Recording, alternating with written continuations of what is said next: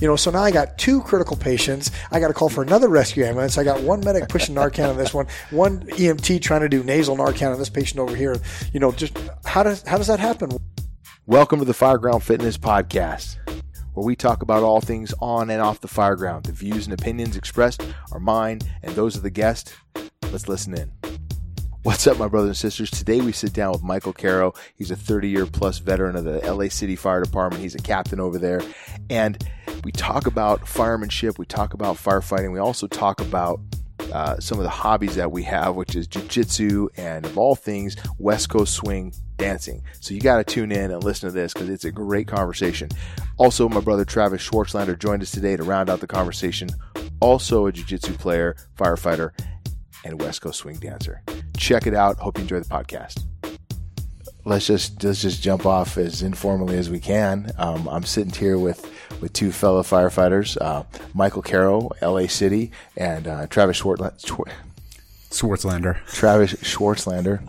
Tripping on my own tongue here, and uh, Zoolander. Yeah, Zoolander. That's right. and uh, the the beauty of this conversation is I think you're going to be shocked at the the uh, level of firemanship and uh, at jujitsu and dance that we can get into. I will not be able to have any uh, voice in the dance portion, but these two fellas uh, will certainly bring uh, bring new attention to what that means. And uh, but but as we uh, but but by way of introduction, Michael, why don't you give me a little synopsis of who you are and what you're about?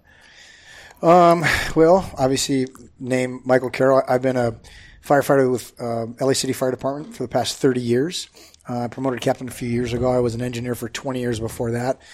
Worked in a lot of busy areas of the city and really have come to realize that my career is going to be over here in about four years. Yeah, you were telling me earlier that you've uh, that you've entered into the drop. I have entered into the drop. Mixed emotions because it's a big deal. You know, I remember just as a kid thinking about what it's like to become a firefighter, and all of a sudden, 30 years has gone like that. Yeah. And I remember the old timers telling me that, and and it's here. So Yeah. you know, Did you grow up in the LA area? I did. I grew up in the LA area, right around the corner from a fire station. Where I, I remember about three three years ago, I went back to that station and worked as the captain. Where I think, man, 27 years ago, I was a rookie here, and my parents lived around the corner, so it was very interesting.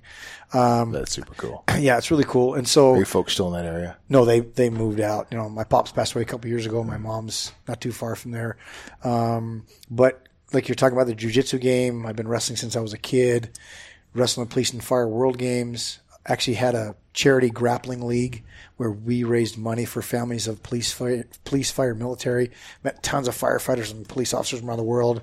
Met this guy here, Travis. You know, at a dance event of all things, and of course, my firefighter buddies like dance. I go here, check out this video of me with this hot chick. then I ran into then I ran into Travis, a guy who's just kind of running in parallel lines with me. I'm just a you know a couple steps ahead of him, but uh, it's been awesome. Just been had a great opportunity to meet some really good people. Nice. Well, Travis, uh, why don't you give us a little background on you? Uh, okay. Um, so I've been with Phoenix Fire uh, 11 years now. Um, paramedic at uh, Fire Station 10 on Engine 10 on A shift. Um, was I, I started actually my, my work experience with One Stop Nutrition and kind of found out this isn't what was going to make me happy the rest of my life. And fortunately, I had a bunch of uh, firefighters coming into One Stop Nutrition, and uh, they're like, "Hey, what are you doing here? You have all the traits and characteristics that we're looking for in membership." And so uh, I went on my first ride along with uh, Station Seven, and blessed to catch a house fire. So that That's kind a of that's a set it. good way to set the hook. Yeah. Yeah, yeah. Oh, I thought that's what we do every, Every shift. day, yeah. so I was like, oh my God, this it's is not? it. this is it. Bye bye one stop. Um, I've been fortunate enough to actually continue that relationship. So I do work for One Stop Nutrition on the side as well. I do education uh, for them. I train the people that buy One Stop Nutrition uh, franchises when they come into town. Um, I do all the supplementation and sales strategies with them. Oh, cool. So I still do that. But uh, yeah, so um, I came on with uh, 072 and uh, just kind of haven't looked back since. I mean, I love every day still. Nice. So, no. Nice. Well, it's funny. uh, You sit at this table here. We've got quite the arc of, uh, of a firefighter's career. You know, you know. I'm old and crusty. He's young and still happy and excited. I mean, don't get me wrong. I still love going to work. It's it, it's awesome. Like they say, when you leave the job, you don't miss the circus, but you miss the clowns. Yeah. Yeah. And that's Well, likewise, you know, we were talking earlier about some things that are uh, similar across our agencies, and you know, and I've heard the some, same comments from guys across other fire departments, and you go, uh, you know, different circus, same clowns. Yeah, yeah. right. It's they're all the same. or is it the same circus, different clowns? It, it could be either way. Either the way, right? But it, it works however you slice I'll it. accept, I'll accept that. Yeah, it's funny. So you know, so over the course of thirty years, you said you know you're not demoralized yet. You're not, you know, you're still enjoying it. And do you think that entering into the drop and, and looking toward your retirement suddenly reinvigorated you? You know the the city of LA made a change in their pension program, and I was gonna I was gonna go in a drop around that time anyways, but I just went a little bit earlier because they had some changes, and we don't have to get into that. But it was better for me and about 300 other guys that dropped that same week. Yeah. So it was a big a big change. But I've I, I've done a lot recently since promoting to captain. Um, so I teach fireground survival. I'm one of the primary instructors for fireground survival, and I actually took that when I was still an engineer. I wanted to become one of the instructors because realistically, you know, three things that get people in trouble on a fire. They talk about complacency, lack of communications, and also company continuity.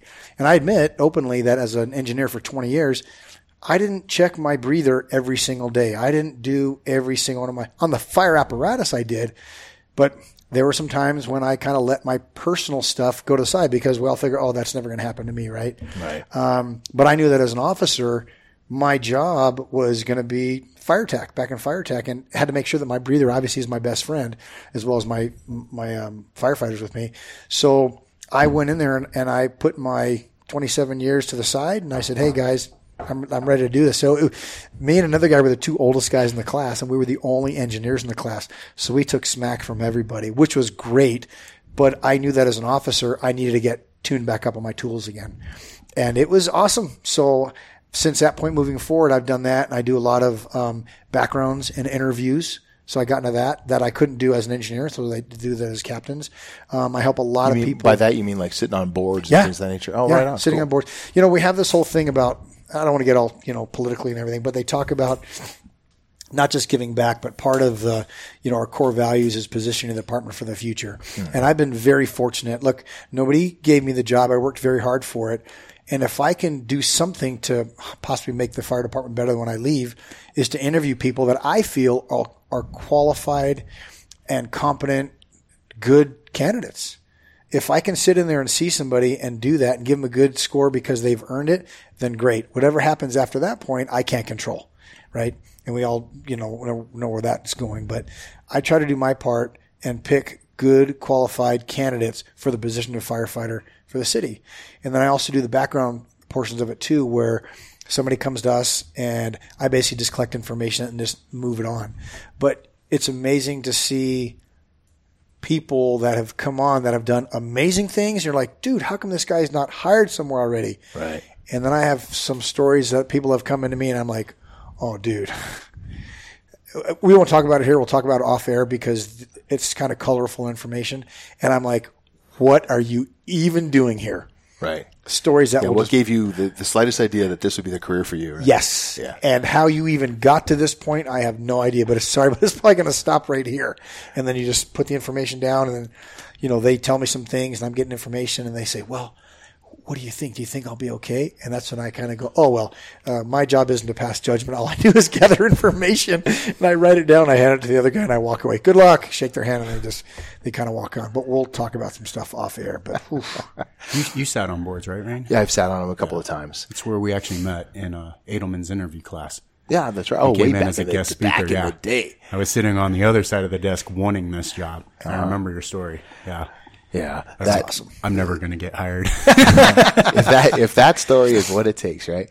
Um, it was funny you're talking about the uh, the house fire story. yeah, absolutely. Yeah, I tell that story a lot. Matter of fact, I, I one of my early podcasts was I just told that story. I called the Roy Moore Fire. I don't remember what episode it is. You have to look it up if you're interested.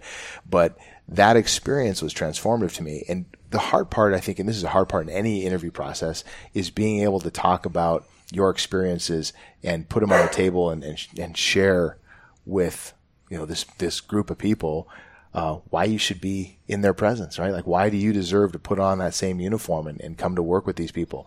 And it's really hard to convey that. And so the, the interviews that go really well, people are able to articulate not only their story, but what they learned in that process. And I think that's such a critical piece. You know, it's not just, well, hey, I, because just like you said, there's guys who are like, how the heck did this guy not get hired before? But we have guys on this job who are, you know, former, you know, uh, professional athletes. We've got guys who are, you know, Rhodes scholars and, right. and, and, academics and this wide variety of people with this broad talent base. And you go, dude, I'm just a, I'm just a kid.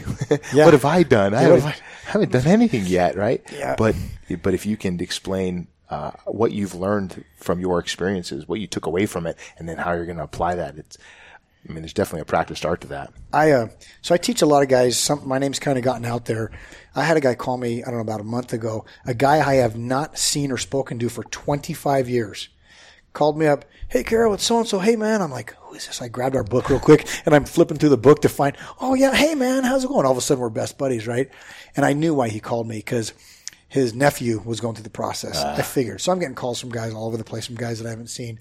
Um, and he told me he's got this kid going through, and I said, absolutely. The highest grade that I've actually ever given to anybody, obviously, is 100. The first one was one I gave to a guy with zero fire department experience. Mm. He was not an EMT. He was never been on a heck, nothing. But he was able to relate. So we teach answer, bridge, relate no matter what you've done. Relate it to the fire service. And the questions now are obviously we can't ask a guy, "Hey, you show up to a structure fire." We can't do that. Right. Right. You got to ask him. Can't go of, technical. Right, right. Can't go technical. And this guy, he worked in a bank and he was a bank manager. Every answer he said related back to the fire service somehow. His people um, skills, his management skills, his thought process. And I was like, dude, this guy is freaking amazing. And then of course I have the next guy comes in. Was he making those connection points for you? Yes. Like articulating yes. it? Yeah. He would, he, he made it so like I, we asked him a, a, a challenging question about, uh, tell me a time you, you, you were met with a problem and you wanted to quit, but you didn't. And he gives me an example of what happened to, at, at the, the bank. And then he said, but you know what? I know that as a firefighter, there are many times where I'm going to be hit with a challenge, but as a firefighter, I can't quit because as a firefighter, if I quit, people are going to get hurt or killed. So the training that I'll be able to see, and I was like, this guy's freaking amazing. And then the next guy that came in, I look at his interview process. I mean, his um, what's called resume. Resume. You know, ten year camp crew guy, explorer, blah blah blah, EMT. I'm like, oh, psh, this guy's gonna get a hundred as soon as he walks through the door, right? He walks in. The first thing he says to me, "How you going, Cap?" And I'm like, oh, dude. not sir nice to meet you. It, it's like he thought we were at the kitchen table and i just sat there and watched this guy dig a hole deeper uh, and deeper. Yeah. and i was actually embarrassed for the guy. Some of the worst interviews i've seen are guys who are who are on the job maybe in a different agency and they want to come over to you know to phoenix or whatever and they walk in and there's kind of this familiarity like right. You know that i know that you know that i know. Like we're in this together and right. like, sorry, dude, you got to speak to it, man. Like, yeah. And I've got a lady here next to me who doesn't understand, you know, right. what a this is or a that is, and right. she's got no idea what an sob guy was on a re- whatever it was, and she doesn't. She's like sob, what's that? you know, I mean, all the terms that we use and every agency. I tell guys, you need to speak to the commonality of what it is. Yeah. It's not a 50, 55 year old chest pain. It's a man who's having difficulty breathing and he had pain in his chest. Right. Right? Plain English, man. Plain English. Plain. you know. You know, have you ever sat on board, Travis? Have you? Had that? I haven't. No, not yet. So we need to. I would like to. You should yeah. take that opportunity. We'll Absolutely. Pass, we'll pass this along to HR. yeah, that's awesome. I applied for it this time. Yeah. yeah. yeah, good. It's a really, it's a really good experience, and you know, I think it's as the responsibility we have as firefighters is. You said this to leave a legacy. I think it's hugely mm-hmm. important to find ways to do that, and you know, a lot of guys will. Um, mentor other firefighters and, yeah. and things like that. And they'll, they'll come and do ride-alongs and, and, and get kind of tuned up in the, in the lingo and, and get familiar with what the job is. And I think that's really important. Um, if we're looking to perpetuate, you know, high quality folks in the fire service. Yeah. We have to invest in who those people are and bring and recruit, actively recruit and encourage people. Yeah. You know, and develop them.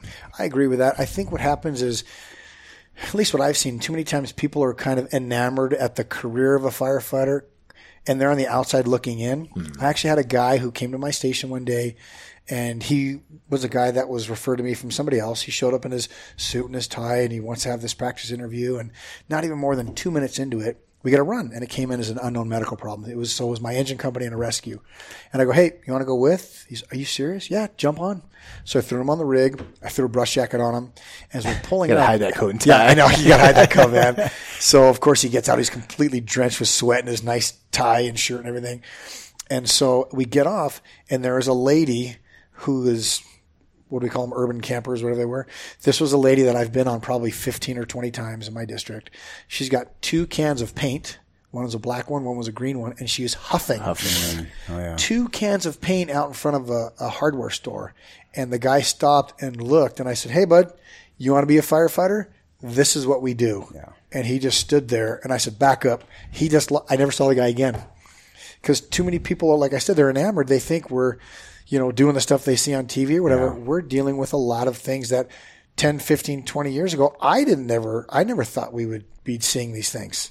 So it's crazy. But, Yeah. you know, there's still the awesome moments as well. Right. Well, it's you know as our the complexity of what we're asked to do by our communities has evolved. Right. And you know the the mental health and social services needs that exist in the community are are just growing. Yeah, And, uh, hugely, hugely. Yeah, I think you know, I, I think we're going to see a lot of change. You're going to be retired, long retired when this happens, but I think over the next you know 10, 20, 30 years, we're going to see lots of changes in the fire service.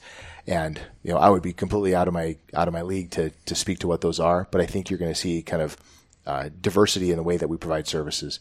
You know, when you talk about bringing a you know a big fire truck to a medical call, like is that the most appropriate way to deliver service? And I, you know, I don't have an answer for that, but I think it's there's definitely some consideration for how we do business. Yeah. And no, we've seen evolution just in you know since you know when I was a child and how things have changed in the fire service in that window of time, right? The last forty years, things have evolved tremendously. Yeah.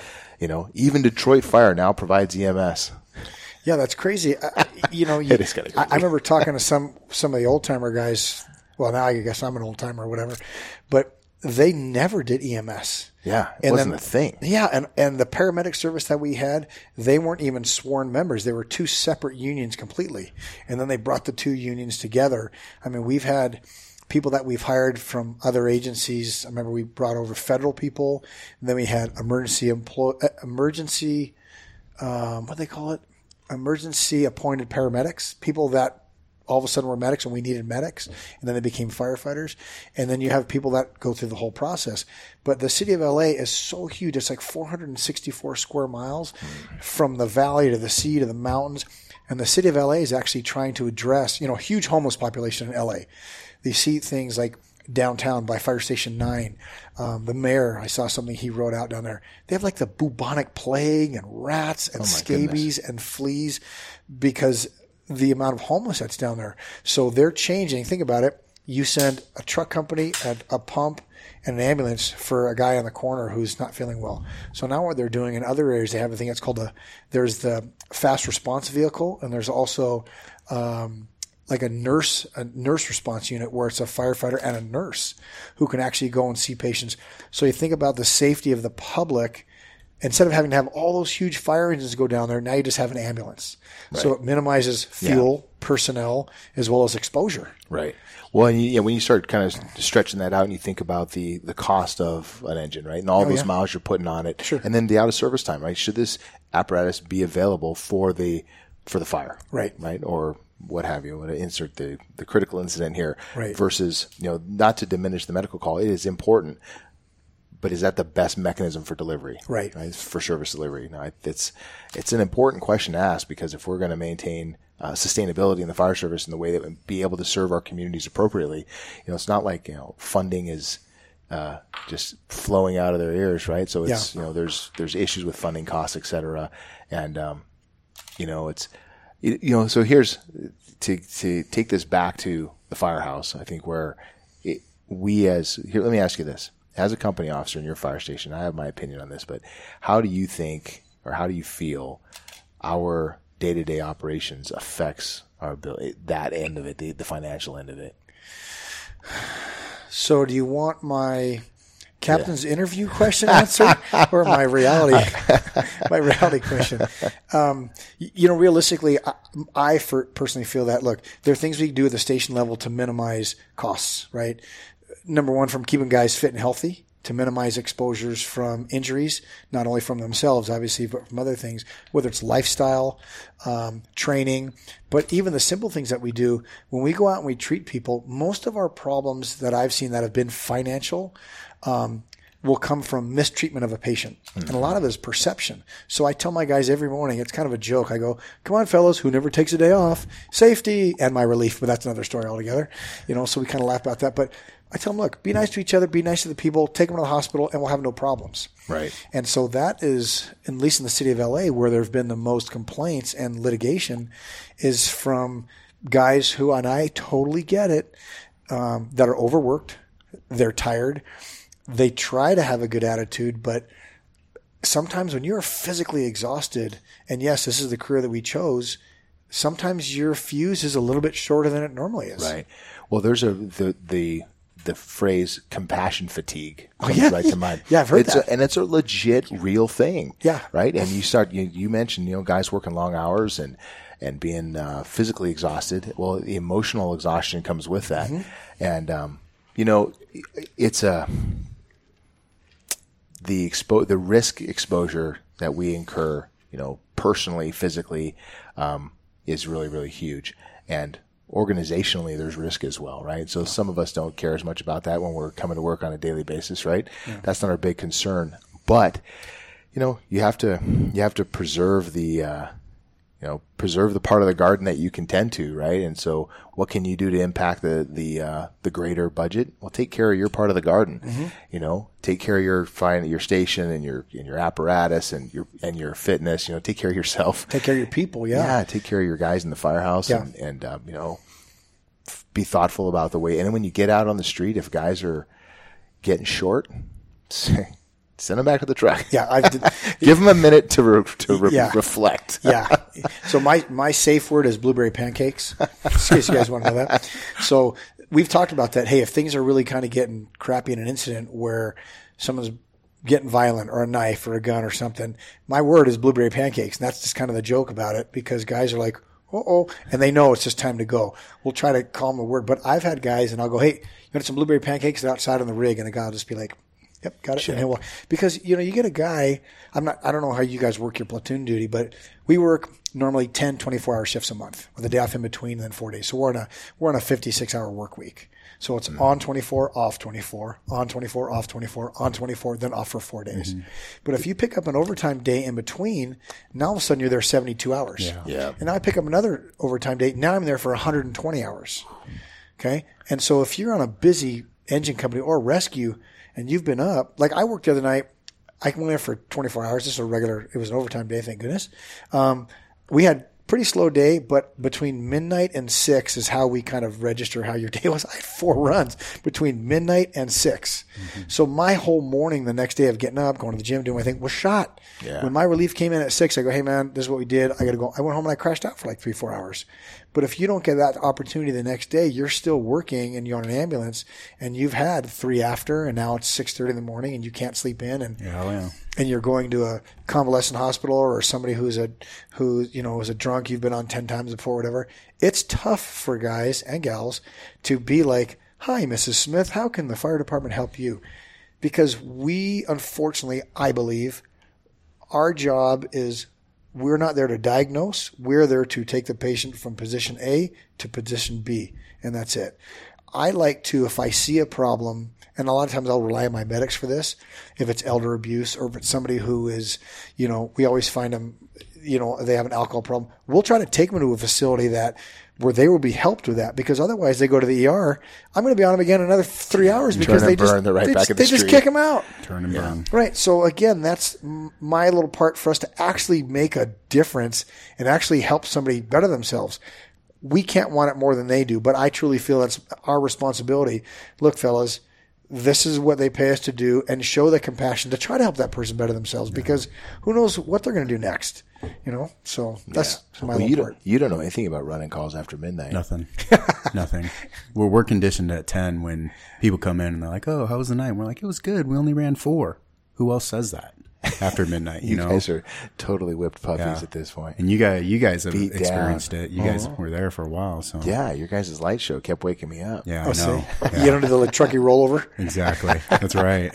How many, uh, how many runs or calls do you guys average at your station, Michael? Um, I'm kind of in the west end of the San Fernando Valley, so we have days where we'll have five, and then the next day we'll have 15. Oh, It's just really, really varied. But then I'll go work an overtime day at another station where it's like I'll look at the journal they had 15. Then today I'll have 17. But I'm like, thank goodness I go back to my station where it's a little bit slower, hopefully. Mm-hmm. Um, but the city of LA, we don't have a no send category. So when someone picks up the phone and calls calls 911, they will get a resource we can't unless we're like in a downgraded mode or if there's some major emergency, they will get a resource. Okay. So it's either comes in as unknown fire problem, engine only, you know, by yourself, no information. I mean, I've been on people that have called 911 and then it came in as an electrical problem. We get there and a lady can't turn her TV off with a remote control, right? but they're sending an engine company for that. Yeah. You know, and then I call Metro and I go, Hey, who screened this call? Well, the dispatchers unfortunately have to follow protocol too, right? Sure. Yeah. Uh, I don't know. Hey, just the for a point point of clarity, when you say metro, you're talking about your alarm room, your dispatch center. Yeah, our dispatch center. Yeah, cool. Yeah, Met- Metro Dispatch Center. Well, uh, to your point, we have those same conversations, right? In our alarm room, bless their hearts, man. They have protocols they got to follow, and you know, back in the day, um, you had to have a minimum EMT certification to work up there. So they had this foundation, um, and that is no longer the case. Now they use like a dispatch protocol, which you know, because it's a f- rigid protocol, has some inherent flaws. And um, you know, I've you know never had the opportunity to work up there, and you know, God willing, I never do. Yeah. Um, but uh, It takes a very special person. Yeah. I am not that person. So whatever that qualifies as, I ain't that guy. But so I so I have a lot of compassion for those folks. Yeah, and tou- um, that's a that is a tough job. but I also have a lot of questions, and um, because because you end up on these calls and you're like, what in the heck? How how did this come in and turn into an emergency? Right. You know, which would require this resource to be dispatched. Um, but you know, like just like you guys, we don't have a we have no uh, no clause for not sending. We send somebody. You know, go figure it out. Yeah. You know, and that and that being said, you know, not too long ago we had um, one of our companies got dispatched, and this I'm sure happens frequently everywhere, but got dispatched for an unconscious person, and they get there and it's a dead guy, right? Pretty unconscious, all right. Yeah, he's mostly. off to the next. Is he dead or just mostly dead? So you know, it's the way things come in. There's definitely some miscommunication on the on the front end of these calls for sure. the last one I had that was really kind of medically that was weird was we got it engine only, so I was on a paramedic engine company. We didn't get a rescue with us. Normally we'll get a rescue with us. It was engine only, unknown medical problem. Person slumped over the wheel. Okay, so we come rolling up. Guy slumped over the wheel, overdose on heroin, you know, agonal breathing, just like one every like it seemed like every 15 minutes, but you know, he was like barely had the whole big snoring thing going. And so there's his girlfriend who's walking around the car, and hey, what happened? So we get him going. I call for a rescue. You know, they give him the Narcan, start the whole thing. And about two minutes later, she goes into basically the same thing, passes ah. out, and we got this by ourselves. You know, so now I got two critical patients. I got to call for another rescue ambulance. I got one medic pushing Narcan on this one, one EMT trying to do nasal Narcan on this patient over here. And, you know, just how does how does that happen when normally you get a trip and fall and you get ten task forces and a helicopter and a boat and a couple horses for a stubbed toe, but now this I got two critical patients and I go by myself. Yeah. So Yeah, Murphy's that's uh, Law. some inherent flaws, I guess, in, Yeah. some- in the way this stuff works. Sometimes. Yeah. All this fire talk makes me want to talk about jujitsu. When did uh when did you find yourself getting into jiu-jitsu? So, as a kid, I did martial arts and all that stuff. and my parents wouldn't let me play football as a kid. My mom worked, of course, at an orthopedic surgeon's office. So all these kids coming in with busted collars and bad knees and everything, or collarbone, I mean. And so my parents wouldn't let me play football. So I got into wrestling at a really young age. And I remember it was 1996, about the year the UFC first came out. And a lot of guys knew that I wrestled at a high level. I wrestled in the U.S. Nationals and tried to wrestle in Olympic trials and do all that stuff. And I was wrestling freestyle and doing it while I was already on the job. So 96, first UFC comes How out. How old were you when you got on the job? 21. Wow, nice. Yeah, 21. And so um, this one guy invited me to go to this class. He said, "It's yeah, it's like this jujitsu thing. You should come check it out." I'm like, All right, I'll check it out. It's like wore- wrestling. right? Yeah, yeah. So we wore camouflage pants, wrestling shoes, and a t-shirt. I'm like, this is amazing. I'm totally going to be kick ass at this, right? so it was actually in a office building in Burbank. This it wasn't an actual school, so it was an office building. We pushed all the desks aside, and really cool guys, all dressed like me. I'm like, this would be pretty. Rolled out the mats, and the instructor was like this former military guy, and it was called FAST, which stood for Force Anti-Assault Survival Tactics. I'm like, this is gonna be cool. I'm gonna be able to kill people in like five minutes, right? Not a big deal. Sounds awesome. So he's showing techniques. I knew nothing about submission grappling. Now wrestling I can do. High crotch takedown, fireman's outside single, all that stuff. No big deal. So he showed, I remember it was an Americana. I remember he showed that the first time. I'm like, oh, this is kind of cool. So after the end of the class, like, okay, we're going to kind of do some takedowns and go for submission. I'm like, psh, You're like, oh, welcome to my world. yeah, I'm like, come on, fellas. So I am just jacking guys up, taking them down, but I couldn't submit it. I remember trying to submit a guy with a Kimura uh, or an Americana while he, I was in his guard. I was trying to do the whole thing, you know, and I'm like, oh, it's not working. It's not working. Whatever. So then the guy goes, hey, uh, why don't you go with Josh over there? I'm like, I'm gonna freaking jack this kid up. He weighed about a buck sixty. I was one ninety. Like, all right, man, let's go. Remember, I snapped him down outside uh, single, picked it up, go to slam him down. Before I hit the ground, the window shades are already closing. He slapped a choke on me before. I was like, oh, oh, oh, lucky, lucky. Well, after about the fourth time of him doing like all sorts of crazy stuff to me, I'm like, oh, excuse me, where do I sign up?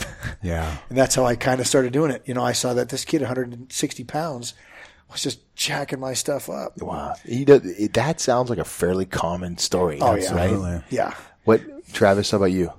Mine was very similar, except my 150 pound kid had one leg.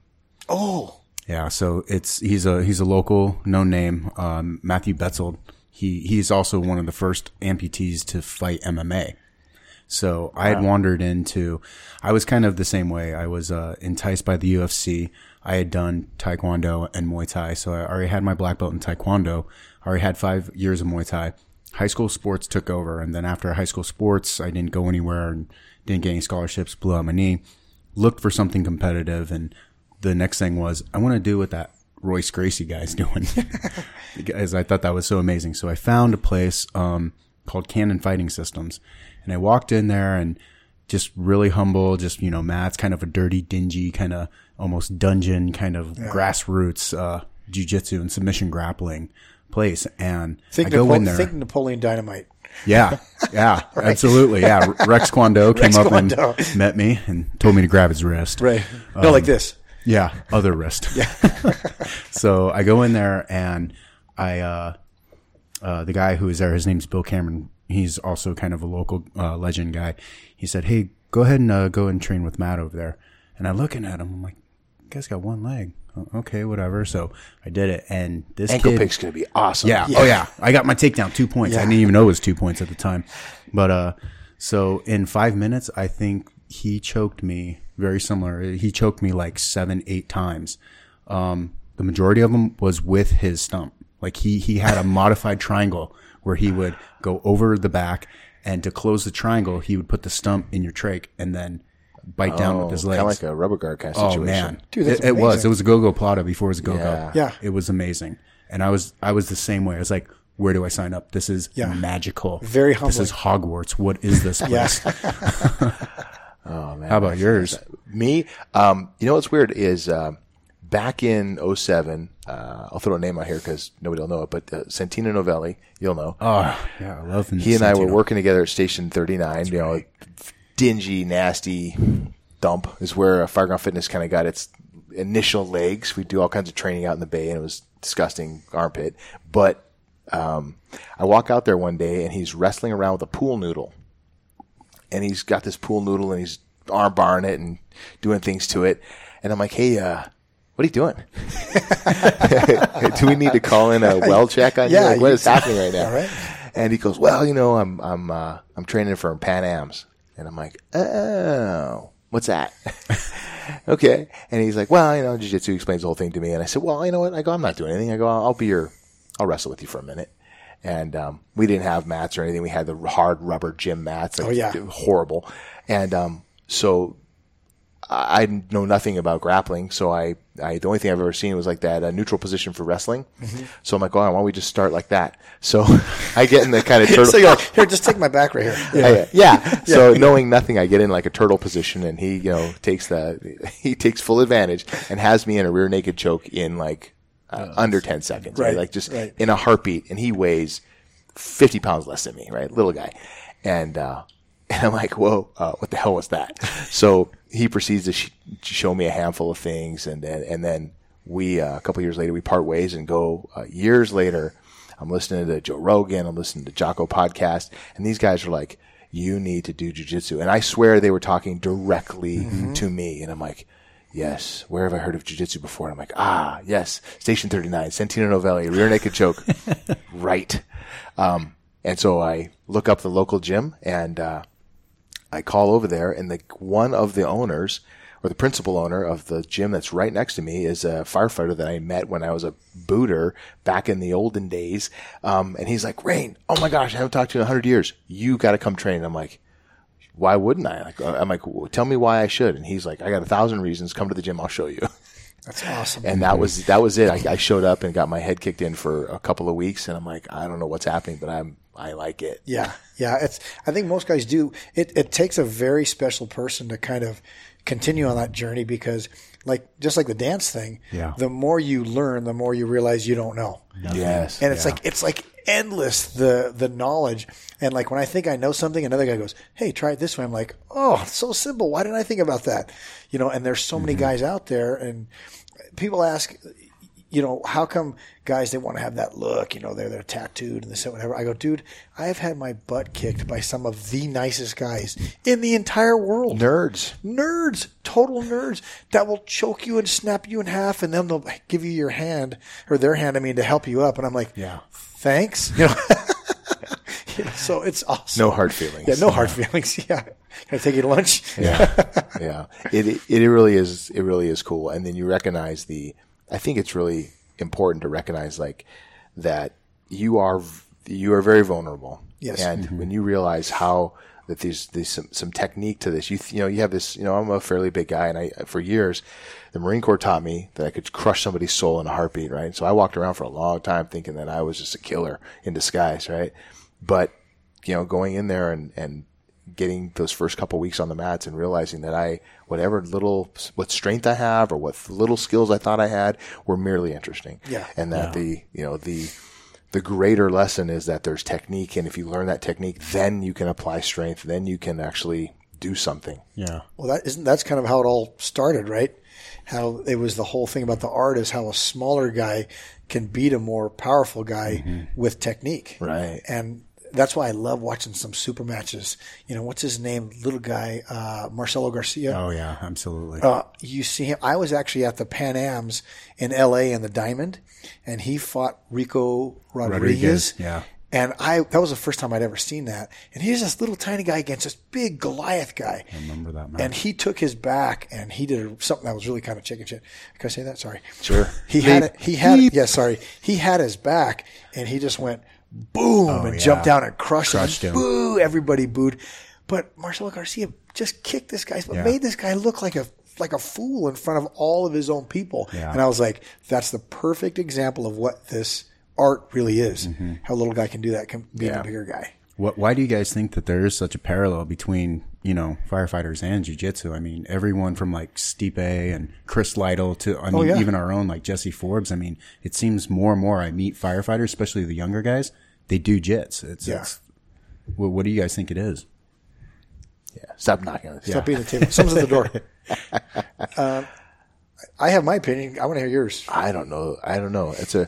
I'm still trying to wrap my mind around it. I think about it. You know, like I'm a you know a one stripe blue belt and three ish years into my journey, and I, I think about you know what is it that attracts it, and part of me, I don't know. I'm, I'm formulating my thoughts on it kind of like right now because it's one of those things that um, is a good question to ask. I think it's the a couple things. I think it's the camaraderie.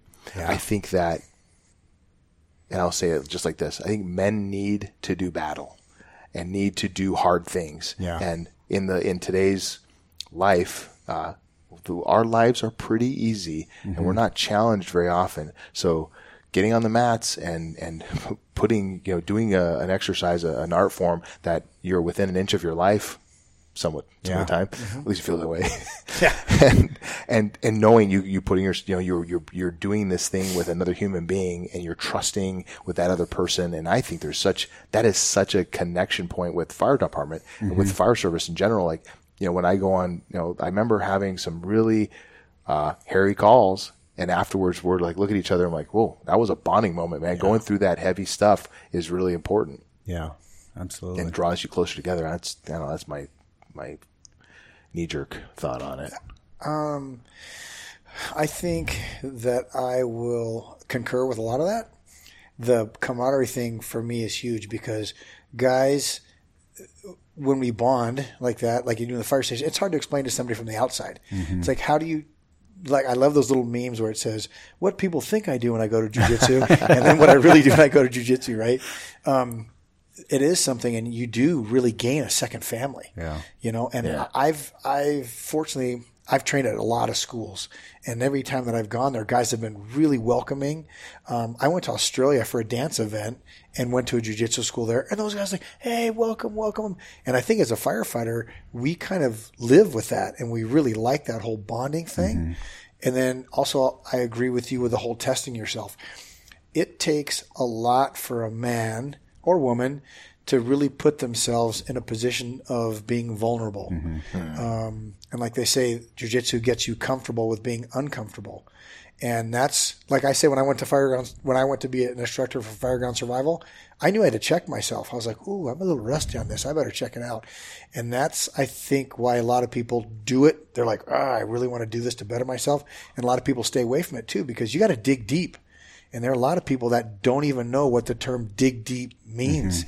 You've been an athlete, you're an athlete. I have people that come in the job that are what they've done before. They like worked at a Starbucks and in high school they didn't play sports or whatever. So I think the whole sports thing and really digging deep is a good soul finder for a lot of people. And then when you see people make that transition of like they've they've found their chakra, you know, they're like, Yeah. I found it. You're like, that's a new person. You know, they've Yeah. really discovered themselves. Yeah. So that that's my take. That's Yeah. just me. Like, what about you, Travis? Um, I agree with all those points. Um, I As also, you, as you should. yeah, I know, right, Captain, Captain. Yes. Please go on. Yeah. Enough about you. Let's Thank talk about you. you. one of the things I really like about it too is um, when when it is high stakes on this job, uh, that there, there's a lot on the line, and it is high pressure, and we have to make you know very critical decisions very quickly. I think that also in jujitsu, you, you kind of get that pressure. I mean, you're like, I can feel the tunnel closing. I either need to tap or I need to find a way out. But I get I get some I guess practice from there to learn how to remain calm in shitty situations, you know, which then also stimulates my mind to uh, when that happens in the fire department. Um, I also like to translate over too, where in jujitsu, I'm like, man, if I just keep doing this and, and stay up on this training or this technique or this guard or this takedown, I'm going to become more um, proficient at it. And it, that translates over into the fire department for me as well. And so I think the way I go about just being a professional firefighter is also the way I go about doing my jujitsu. So I think like um, if I were just doing, you know, a hobbyist in jujitsu, but not trying to teach or not trying to have a higher level, that it wouldn't be as appealing to me. But jujitsu is appealing to me because it's high stakes, and so is this job. So it keeps me sharp for both. So that's that's one of my big things and why I see that parallel running. You know, Yeah. That's like a uh, big emotional intelligence parallel you kind of put together there. Because re- realistically, that is. Yeah. I mean, they're the same thing. It's like, you, it's not you're gonna, not going to die in jujitsu, but you can. Right. But we take our ourselves to the point. Like they say, we have a big statement at our training center. Says, train as if your life depends on it because it does. And that was made famous by one of our old school big chiefs a long time ago. And it's true, right? If you don't go out and train, you kind of lose it, right? You use Yeah. it, lose it. Same with jujitsu. It's like, I haven't trained in it's probably been a couple weeks because we've been traveling. I go back, I'm like, oh man, how did I get rusty so fast? Right. You know, I feel like I'm a step behind by a guy who a couple weeks ago I was, you know, kicking his butt. Now all of a sudden I'm like, oh man, this guy's getting, he's been more consistent. Yeah. Well, he's been training and you haven't, and it yes. shows. And it shows. Yeah. There's a, um, uh, back in the day, I used to race triathlons, and I had a, a, a friend of mine teach me how to swim. And when we're out there to learn how to swim, she was talking about feeling the water. And over time, I began to understand like when you put your hand in the water and you begin to pull back, you can feel the water flowing through and around your hand as you're drawing that stroke back. And that, and then the position of your body in the water matters. Um, you can feel yourself getting slippery as you kind of streamline your body versus, you know, when I first started swimming, you're kind of square in the pool, very barge like versus turning to your side and lengthening out and you get very slippery and you kind of slipstream into the water, right? right. So similarly in jujitsu, there's a, you gain a feel for how people's pressure is, for their energy, and then, you know, a feel for where you are and how you're going to move. And I find myself like, like, we just got back from a vacation, which was amazing. Um, but, but coming back from that vacation, when I got on the mat, I'm like, uh, uh, I felt awkward yeah. and a yeah. little bit cumbersome. I put yeah. my gi on; it was suffocating me. You know, um, there is a certain amount of feel that comes with that, and it's uh, you know almost like well, it's just a very, very visceral and physical thing. I think that we, they experience. Yeah, absolutely. Um, and you do lose that edge when you take some time away. Yeah. Now, if we go nogi, that's a different story. That's my that's my own backyard. I'm okay with that. we put that gi on me, like I just learned this joke last week, and that guy got me in. That's not right. I should have learned. I should have listened in class. well, uh, let me ask you this. So, tell me. Um, I was when I started thinking about flow state, and I started thinking about a feel for it. I immediately think about you guys and dancing. And um, so I, I we got to talk about the elephant in the room. Absolutely, you are visiting Arizona not just to do this glorious podcast. You are visiting Arizona to participate in a dance competition. Yes. So t- to tell us what is that? What do you got going on, man? So my wife, um, when we first met, long it's been 11, 12 years already. When we first met, she told me that she did this dancing thing. I'm like, yeah, great. You go have fun. That sounds cool. You go for it, whatever. I'm going to go choke some fools. Yeah, I'm going to go choke some fools out. so she was telling me about it, and I know she was going out a lot, doing some things. And we went one night to a country bar where they were doing West Coast swing, which is what we do, and they were doing line dancing, all kind of stuff, whatever. And I was just kind of checking it out, but get that dog. Um, fast forward a couple of years, I was doing a charity MMA and grappling event. We can talk about that later. But I was with a group of guys, about 30 guys from Florida, Texas, and I think a team from here, from Arizona. And we went to the same place where I went the first time with my wife. And I tell these guys, oh yeah, it's just some chick I'm dating, you know, she's doing some dancing stuff, whatever. And we get there and she's out there country two stepping and West Coast swinging. And all the guys are like, Hey man, you need to go. How come you're not doing that? Hey, look what the, that guy is doing to your girl out there. and I'm thinking, oh man, I, this was a mistake. I never should have done this. And they were just dogging me the whole time. And why don't you go do that? I'm like, I don't, I don't know how to do this. I have no clue, you know? So, but as I'm looking, I'm like, okay, that guy I'm going to choke out. I'm going to break that guy's leg. that guy I'm going to snap his neck. You know, because these guys, and they're just not doing. Now that I look at it, they're not doing anything inappropriate. It's no. part of the dance. It's it's basically the way the way I describe it is. It's jujitsu standing, basically, right? Jujitsu standing. I agree with to that. music, creativity. Except you get to usually do it with a with a pretty partner. You know, your partner's really mm-hmm. cool and, and, fun. Smell a lot better. Smell a lot better, way better, and they're not trying to hurt you, mm-hmm. right? Yeah. But it's um, I kind of approach it like a sport. There's social dancing, like there's social jujitsu, and then there's comp- competitive dancing, like there's a competition tournament, and you train differently for for both. So when I started dancing at first, I only wanted to do it with my wife, and then she says, "No, no, no, you have to dance with everybody." And I said, "No, no, no, I only want to do it to learn to dance with you. And the first event I went to was in Los Angeles. I'm sitting in a chair, just minding my own business, and they're getting ready to start an all star. And you were there as a spectator? It was supposed to go, I, w- I went to go and learn at a social dance. And at these events, they do workshops during the daytime and competitions and then social dancing till all hours of the morning. But I remember I'm sitting in this chair and they're getting ready to do all star, which would be about a brown belt, brown belt about a yeah. brown belt level of dancing and they're calling all these these all star dancers to come dance, and I'm just sitting there picking my nose, and this girl comes over to me and says, "Hey, will you help me come warm up real quick? I'm up next." And I looked at her, and I I I didn't know what to say. For the one time in my life, I had no words that would. I didn't even know which language she was speaking to me in, right? and I looked at her like this, and she goes, "No, no, it's okay. I'll, I'll, I'll we'll, we'll, dance later." And I, I looked at my my girlfriend at the time. I go, "What did that? What did that lady just say to me? What did she want? Because she spoke a totally different language. And then she said, well, she's getting ready to go compete and she wanted you to dance with her to help her warm up. I'm like, ah, okay.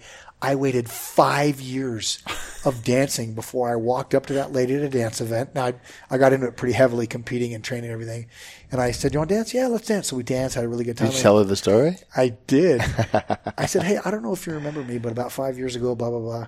And you, I asked you, and she goes, "Oh my God, I remember that because I my eyes must look like you know like a, like uh, what is that You're- Casper? Oh, go go go! You just froze. I froze, and we had an amazing dance. And so, yes, that's why I'm here to dance. And this is how I met this guy right here too. Was at a, actually at a dance event in Denver. And I'm Denver. like, like, oh, there's another jujitsu guy. Got a little cauliflower hair, wearing a jujitsu shirt. I'm like, he's probably, hey, what's up, bro? Hey, what's up, bro? You know, next thing you know, we're just like buds and just hanging out and riding the world on parallel lines, which makes Yeah. it pretty awesome. That's crazy. So what got you into dancing, Travis?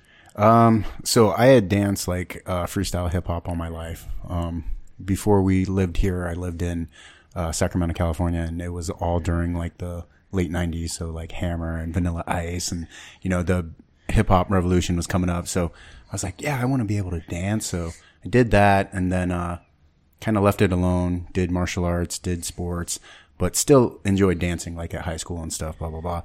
But uh, it wasn't until I started doing um, bar country swing um, here in the valley, and then I got really good at uh, bar country swing really quick. So probably in about a year, I was one of the top people here in the state, and I noticed that there there wasn't anywhere else to go. It's it's a it's a bar dance. It, it's not taught. There's no professional organization. There's no uh, conventions or competitions. It's just done strictly in a bar with partners to music, drinking beer. Nothing wrong with that. Nothing wrong with that. Yeah, great time. Hey, how do I sign up for that? Yeah, great time. But um, I wanted to be challenged, and I remember watching a video of uh, Jordan Frisbee. These names won't mean anything to the listeners, but to Jordan Frisbee and Jessica Cox, and and I watched this dance, and I was like, "What is that dance?" And someone told me, and I was like, "That's cool." So how long did they work on that routine? And they're like, "No, they went up and they drew each other's name, and they had no idea what the song was, and they danced that dance." I'm like, "How did they know to do What to do. Yeah, Yeah. th- that styling, and and they did it at the same time. How did he know the music was going to stop there? And how come they shadowed each other in 0.5 second? And they're like, "That's just the beauty of West Coast." I'm like, "I want to do that." So that's what I did with that. And just like uh, Michael was talking about, there's this crazy parallel that runs also with jiu-jitsu and um, West Coast swing dancing. All about like the sensibility, um, the technique, how hard we train and actually practice these moves and timing and technique and teamwork and all these different things, these elements of these dance. And uh, even to the levels, just like he was talking about, all star brown belts. So you have uh, newcomer, novice, that's your white belts, uh, intermediate, blue belt, and then uh, advanced and all star brown belt, and then champions or black belts. So I mean, exactly the amount of levels is the exactly amount of belts. It's it's it's pretty crazy. But uh, yeah, so I was uh, we were at that event in Denver, and I was wearing some jujitsu shirts, and we kind of gave a nod. And then the last day we were eating, and I had a firefighter shirt on.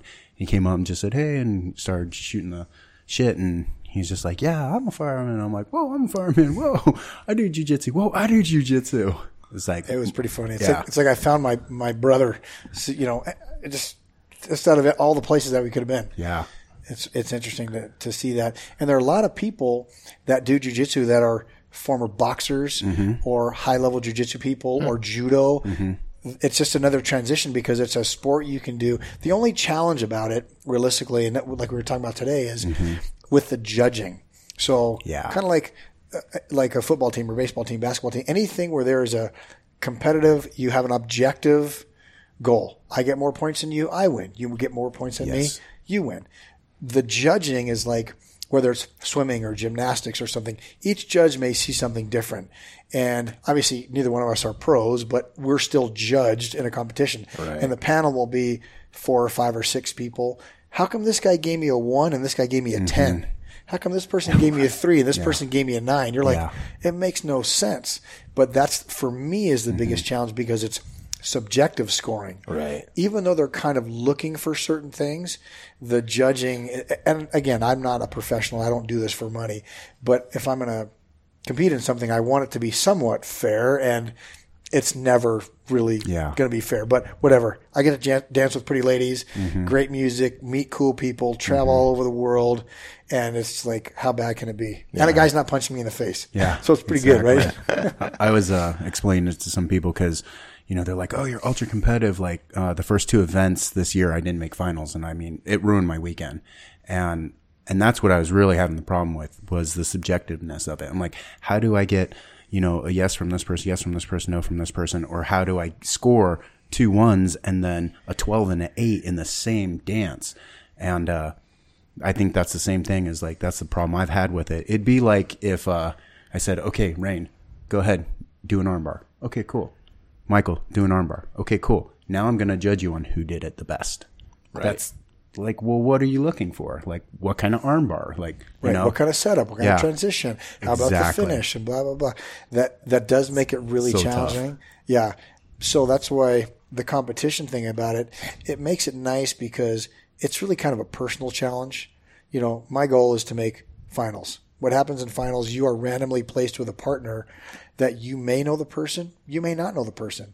You may know the song, you may not know the song. Yeah. And it's either going to be magic or it's going to be a train wreck Right. because that's really like it, um, Travis mentioned um, time work, teaming, or time timing, teamwork, and technique.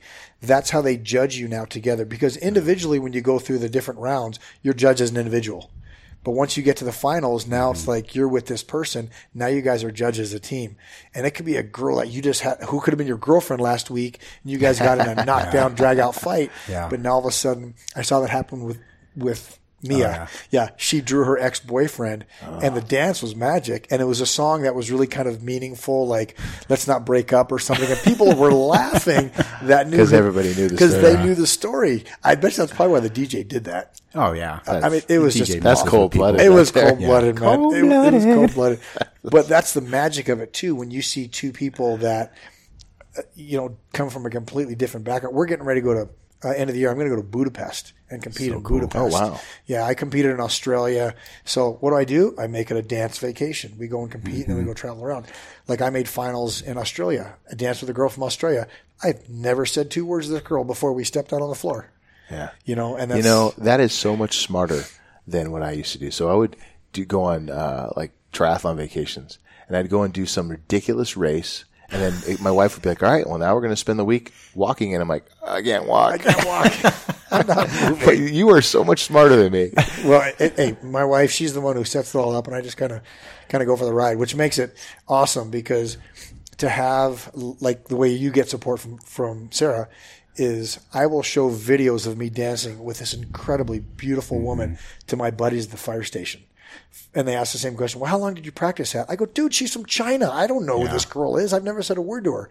But my wife is back there screaming and yelling. They're like, well, what does your wife think about this? I go, dude, she's the one who's filming this. She's screaming and yelling, yelling encouragement. Actually, Right, right. But that's the amazing thing about cool. it is it's just it, people like people from the outside of jujitsu. They don't get it. People from the outside of dance don't get it. I had a fire captain buddy of mine last year at Palm Springs. Um, we went out to dinner. He came in with me and Brandy and his girlfriend to the ballroom at like three thirty or four o'clock in the morning, and there were four hundred people dancing. yeah. And he was like, "What is this?" Just no clue. And it's just a different world, but that's like a jujitsu world. Right. It's just different. If you're in it, you get it. If you're not, you have no idea. Yeah, yeah, mm-hmm. you got to get exposed to it. It's interesting. Right. That's cool. That's a well. It's a what a great hobby and outlet. I, you know, I always think about the the different things that you know. Look at firefighters as such a diverse group of people, and they there's there's so many different ways that people express themselves in what they're doing, and you know. Uh, hobbies, etc., and some guys Skills. woodwork, yeah, some, yeah. different skill sets that people Yeah. bring in. Some of it comes from you know from before they got on the job, and some of it's just something that they picked up while they were while they were you know during the course of their life, you know, as uh, you know, as in their adult life. Yeah. And it's really pretty fascinating. You guys have uh, it, like former professional athletes with Yeah. you guys. Oh, yeah, we do. Yeah. I'm thinking about the training level that individual has been to. Yeah. You know, and then you hear a guy goes, "Yeah, I was successful in a high school baseball." You're like, "Dude, this was the guy who played per, you know, in the pros. It's a way different level. Yeah. Yeah, no doubt. I think we just got a former linebacker for the Cardinals, Shaughnessy. Oh, Yeah. So he just came on a couple recruit classes ago. that's awesome. So that's pretty crazy. We had a, we had a guy a couple of years ago who was big time jiu-jitsu guy was on the world team won the world championships in Switzerland. I mean this guy was legit legit guy. And um, fortunately he had some bad things go wrong so he's not a firefighter now he's an attorney um, but when you google his name whatever you can see all this guy's incredible accomplishments Yeah. before he came on the job I, I went to Florida and watched him fight in Bellator Oh, wow. as a firefighter this guy's fighting in Bellator Wow. yeah pretty awesome Yeah. We, uh, we hired Jesse Forbes and he was on the Ultimate Fighter and fought Really? Oh, UFC. Yeah. He's actually a really good firefighter too. Yeah. Good paramedic. We figure a guy like that's going to have work ethic. Oh, yeah. I see a guy come into my my interviews. He's got he's got cauliflower ears. I'm like, yeah, you're going to need a good scoreboard. bro. Don't worry about it. Yeah. Yeah. Jesse's also You're gonna have a whole slew of guys punching themselves in the ear now in the parking lot before they're exactly. We'll have to edit that out. Yeah. Yeah, but it, it will, you know, it, it does speak to, you know, when you look at somebody's hobbies and somebody's past, it does speak to what they're capable of or what they, what they have in them as far as their work ethic and their, Right. their level of, you know, commitment to, uh, to honing their craft, uh, a craft, whatever it might be, you know, Right. you hope they bring that same level of enthusiasm and, and commitment to the job of being a firefighter, yeah. you know. I think it all, like we talked about, it all parallels because as a firefighter, you're doing what you want to do to help people. You know, you're doing a lot of stuff independently, but you're also part of a team. Same with jujitsu. You're doing it for you, but you're also part of a team, right? The dancing thing, you might be on a dance team, I don't know, but you're really doing it for you to improve yourself and everything. It makes you better and better and better and better. And the socialization of it, think about it. It's all big groups of socializing things. And um, I think just together, all of them just kind of run right next to each other. Yeah. I agree. Yeah. Well, hey, speaking of, um, we were talking before the podcast about um, some of your background, and you know, talk about doing things that, um, uh, in addition to being a firefighter, some of the things that you do. Uh, I know that you have a side business, and I wanted you to tell me a little bit more about it because I you started to talk about it, but I don't I don't fully know what you're doing, and I want to hear more about it. So it actually starts with a um, former business partner. He was a firefighter for another agency back California, and he was in his eh, mid 40s, and he was just kind of like we talked about, guy getting tired, dragging his butt, you know, and trying to still go to work. And he went to a, a wellness clinic, and the doctor said, "Well, welcome to being 40 plus," and gave him his blood labs, whatever. And the guy said, "No, that's there's something else going on here." So he went to like an anti-aging clinic, and they said, "Yes, you have this and this and this and this and this." Your first appointment is fifteen hundred dollars, and then we charge thousand dollars a month, and it's not covered by insurance. And the guy said, "Well, hey, I'm just a firefighter. You know, I have kids and a house payment, and all this stuff. I just can't seem to afford another thousand dollars a month right right now." So they said, "Well, there's the door." So he was a guy that I was doing that charity MMA and grappling event with, and he's a was a pretty savvy guy. And we said, "Well, what if we kind of recreate that business and figure out a way to make it affordable for police, fire, military guys?" And he says, "Well, I know a doctor." And I said, "Well, let's go. Let's do some research." So he ended up getting in touch with a buddy of his who's a doctor. He was a big name, big name doctor. I started going to classes, not not bro science, but actual, you know, through A4M, which is the Society of Anti-Aging Longevity, and really going and finding out the science, really of hormone replacement therapy, which is now really becoming more and more on the forefront. Because there's a lot of taboo things about it from back in the day, you know, roid rage and all those crazy things, whatever. But um, I was just in Nashville over the weekend, and the International Association of Firefighters has finally gotten on board. We started this business seven years ago. I separated from my business partner. We went our own way, and I took all the patients and staff and opened up a new business, a little bit different business model. We changed the name of it to Conejo Valley Advanced Wellness, which is where I live out in the Conejo Valley. Um, and we're constantly learning, constantly learning a lot of updating things. But the International Association of Firefighters did a whole presentation on low testosterone in men. And it shows all the correlations of our job from stress, lack of sleep, diet, no exercise because we're exhausted, what it actually does to your body physiologically, not just mentally, but physiologically. And so we first started originally for police, fire, military. It had, it had 911 in the name. you know, and it was, but we changed it and we opened it up to moms and dads and all sorts of people. So we have celebrities that come to us. We have police officers and firefighters and moms and dads and coaches and lots of jujitsu guys. Lots of jujitsu guys come. Well, so let me ask you, what's the, you know, what would drive a guy toward that? I mean, it's one thing to be. So I'm what? How old am I? Forty-eight. That's the first problem. The fact that I don't remember that. Yeah, that's the first Um, thing. So I get probably less than five hours of sleep every night. I, you know, whether I'm at work or not, I don't sleep that great. I, you know, I'm training and trying to work on my days off and do all kinds of stuff, right? Trying to stay busy, trying to stay fit. And, um, I, you know, what, what I feel like, you know, just to put my own stuff on the table here is like the, uh, I just exhausted all the time, right? So I'm not, I don't ever wake up refreshed. I don't feel like I got a good night's sleep. And, um, you know, I try to eat healthy, but when you're fatigued, you just like go for the carbs, right? Yeah. Right, It's right. hard to stay, uh, it's hard to stay in the game when it comes to that. And I'm wondering, I, you know, I've always had this thought. I've never gone and got tested, but I think, hey man, there's, what is that? Is there a window of time where you're starting to break over where you should be thinking about hormone replacement? You know, it obviously the, obviously the stress, the physiological stress of sleep deprivation, all that kind of stuff has its toll. But what are some of the other, you know, things that people should be looking for that I should be looking for? Uh, it's it's really varied. Um, we'll, we'll just focus on men. Um, sexual dysfunction, erectile dysfunction, lack of focus, drive, motivation, loss of muscle mass, weight gain around the around the hips, poor sleep, um, and just kind of that overall drive and that zest. So guys after about 30, 35 ish, but actually now it can happen a lot earlier too because men, testosterone level now in men is 50% lower than it was 50 years ago. And that comes down to um, environmental, you know, the food, the water, the lifestyle, alcohol, smoking, drinking, the food we eat, the stress we have on our bodies. Think about what it was like in the, you know, in the 40s and 50s. Uh, no communications, no this and that. So there was le- there were less things to worry about, even though we had World War II going on. That was big, but it was a different mindset. So now, as men trying to do so many different things, you really start burning that candle both ends.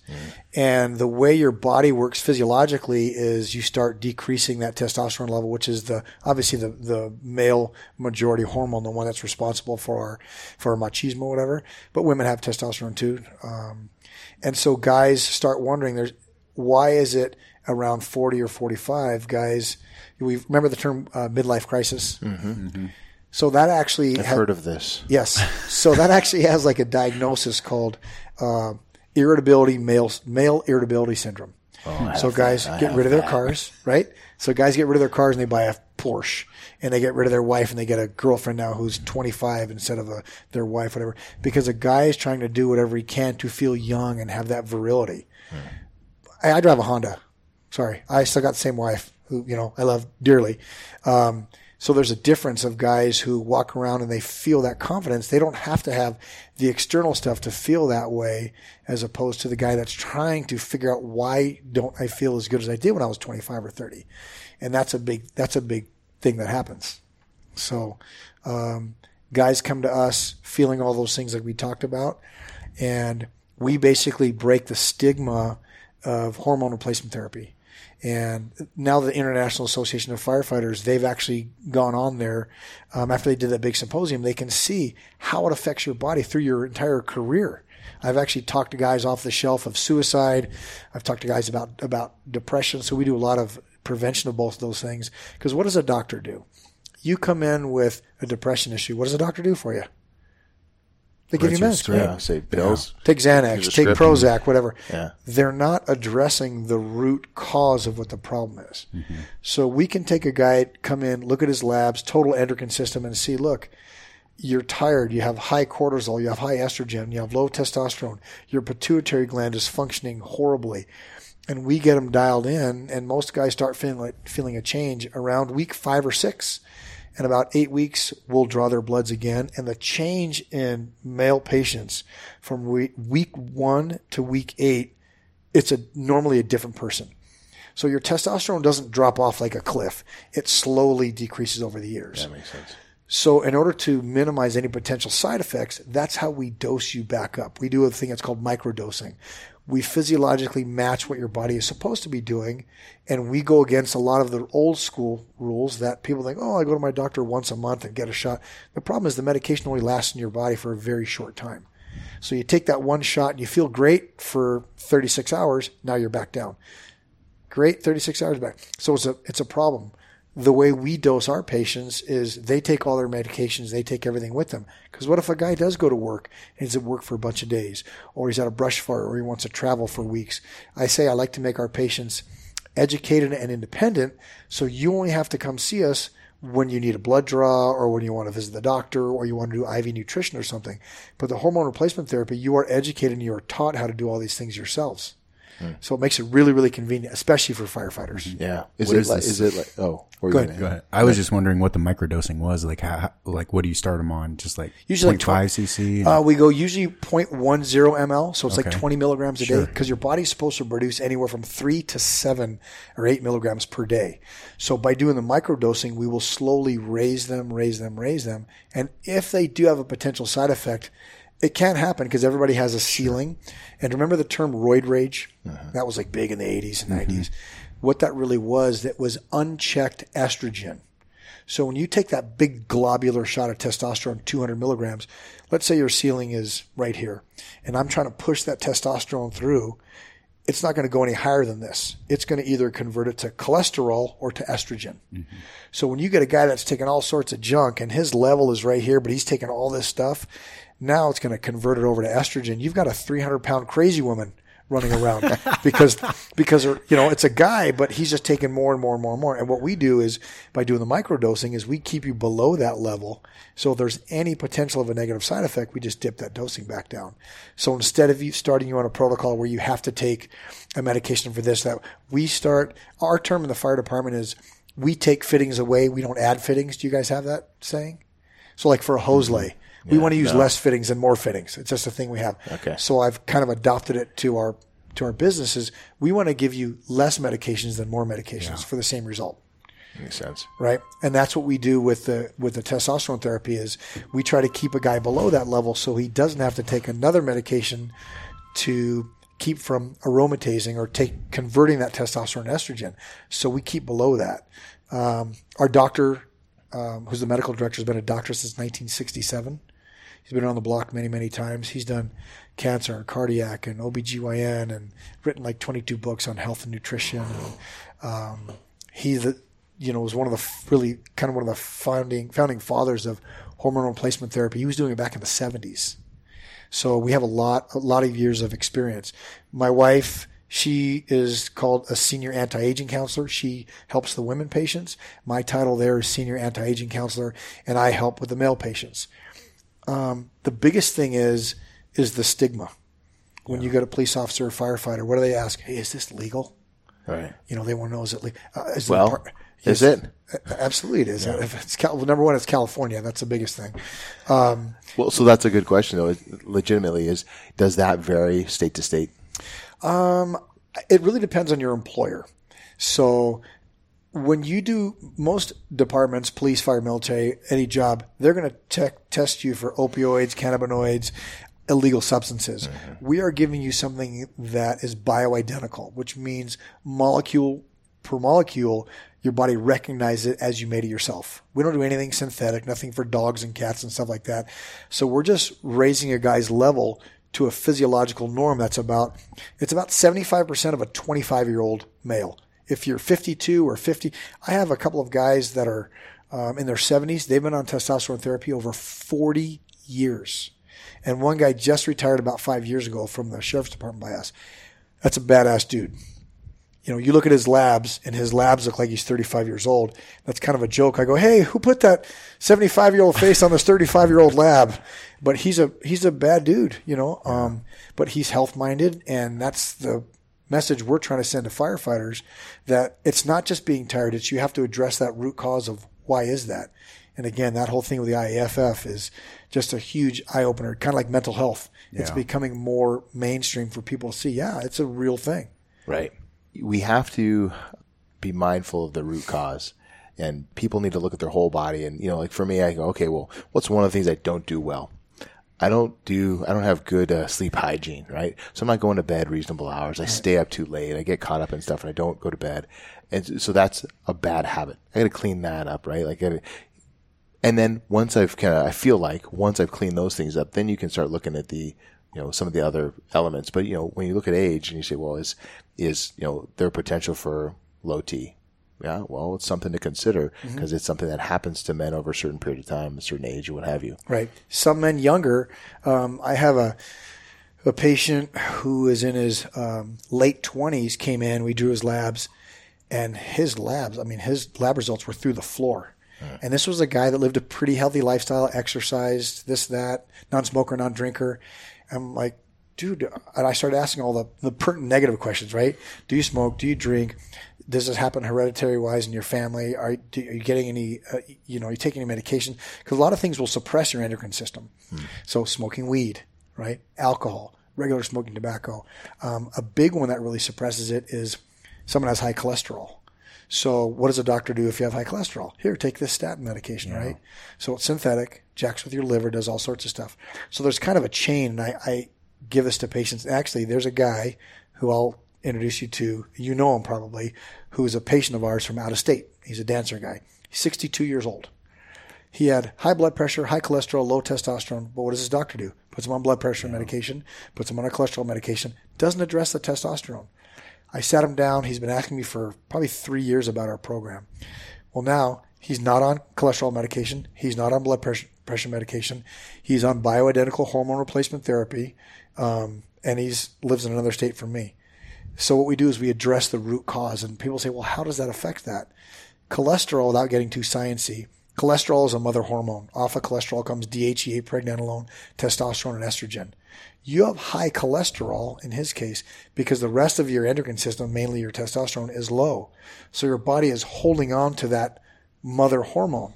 But now the doctor gives you the statin medication, which is going to further suppress your endocrine system, but keep your cholesterol in check. So all we did was we raised his testosterone level, and what happened to the cholesterol? It fell off. But a regular doctor won't do that. They're just going to write a script and say, take this medication. So uh, you'll meet him over the weekend. And when he told me that, I was like, it's true. It works. It works. Because I've explained this to patients and explained it to him. And he said, I don't know how it's going to work. And after, I think he's been with us now for probably maybe a year. And he told, when he told me that, I had like a little tear in my eye. I'm like, oh my gosh, it's amazing. But it really works. You know, and that's when you explain to somebody, and I got a patient for life now. You know, now he's trying to tr- try me to get me to open a, uh, an office in Utah. Nice.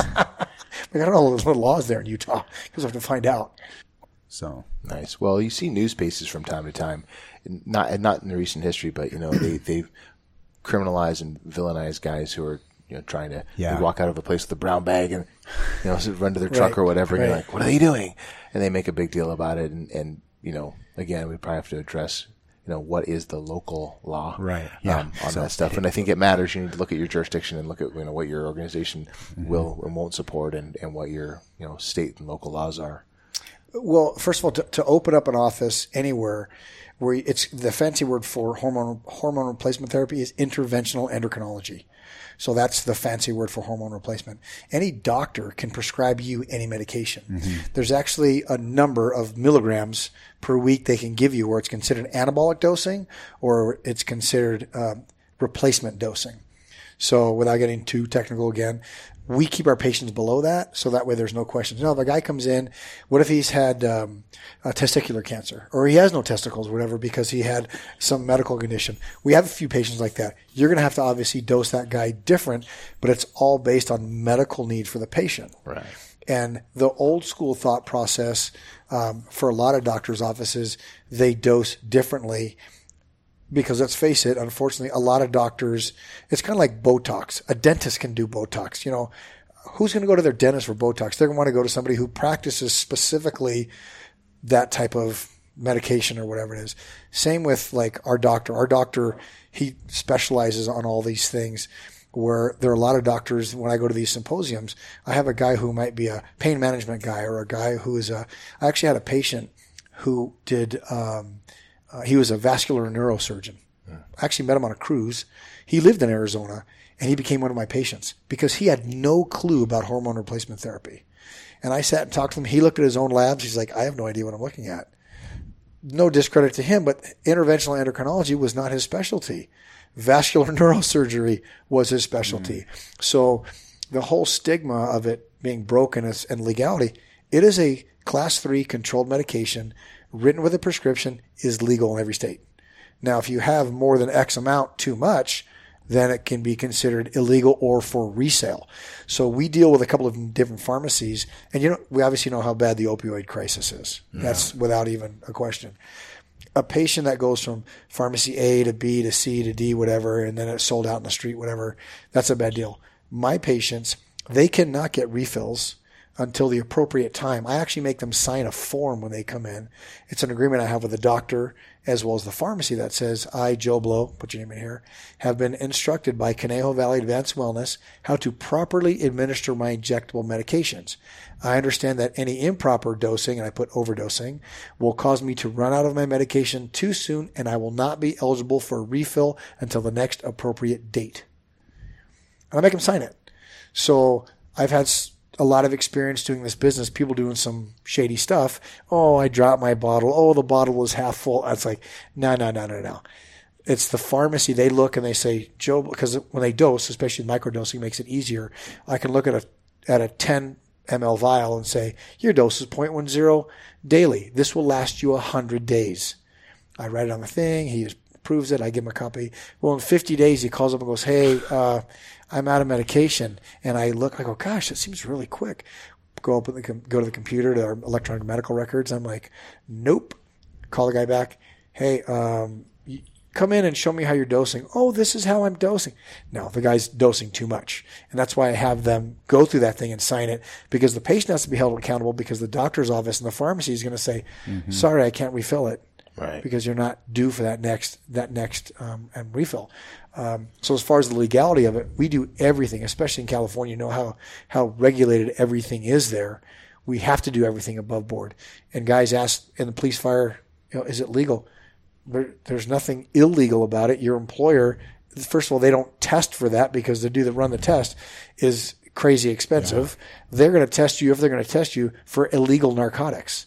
They're not going to test you for testosterone use. And again, we keep ours at a physiological norm where it should be, where we're not doing crazy numbers. Everything is always for the longevity, the prevention of disease, as well as uh, the safety of the patient. Cool.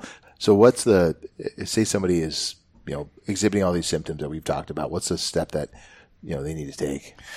Um, they well, if we're talking about my clinic, my, my wellness center. They call up, they make an appointment, they fast for 10 to 12 hours, they get their bloods drawn, and we have about a seven or eight page panel that checks the entire endocrine system as well as all your bloods. Um, get that done, come back to the office. We do in office phlebotomy, makes, it kind of nice. We do the blood draws there, or we can send them to another lab, get their labs drawn. They come back, sit with the doctor. Well, they first sit with a doctor and have the discussion of what the issues are. Doctor writes a script for the labs. They go, they get the bloods done. Then they come back and they have about an hour meeting with the doctor and they go over every number, every, every number. And after that, then they sit with me and I talk about all the programs that we have available.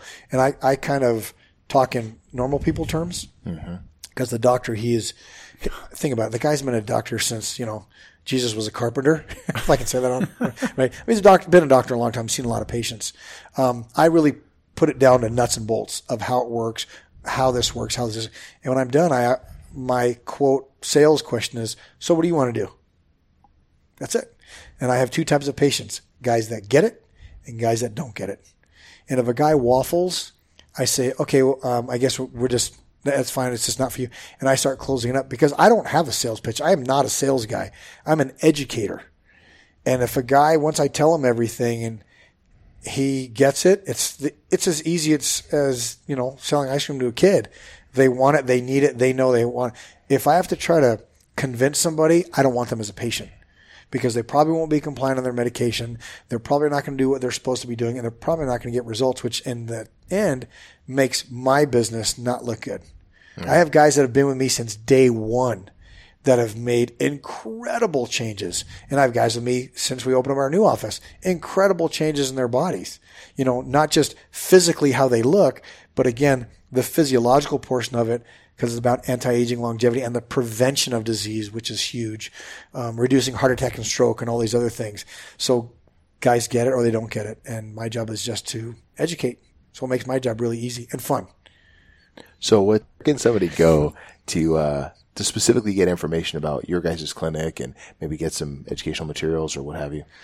So we are called Conejo Valley Advanced Wellness, and if they go to www.cvadvancedwellness.com, um, we have all sorts of educational information on there, um, a lot of blogs, a lot of questions that we've done written on there. There's also, I did an interview uh, about a year ago with another guy asking a lot of these questions, and whenever a patient calls me and they're not sure whether they want, they want to come in, I always send them to our website and it's under the learn more tab and they can watch. It's a 30 minute podcast.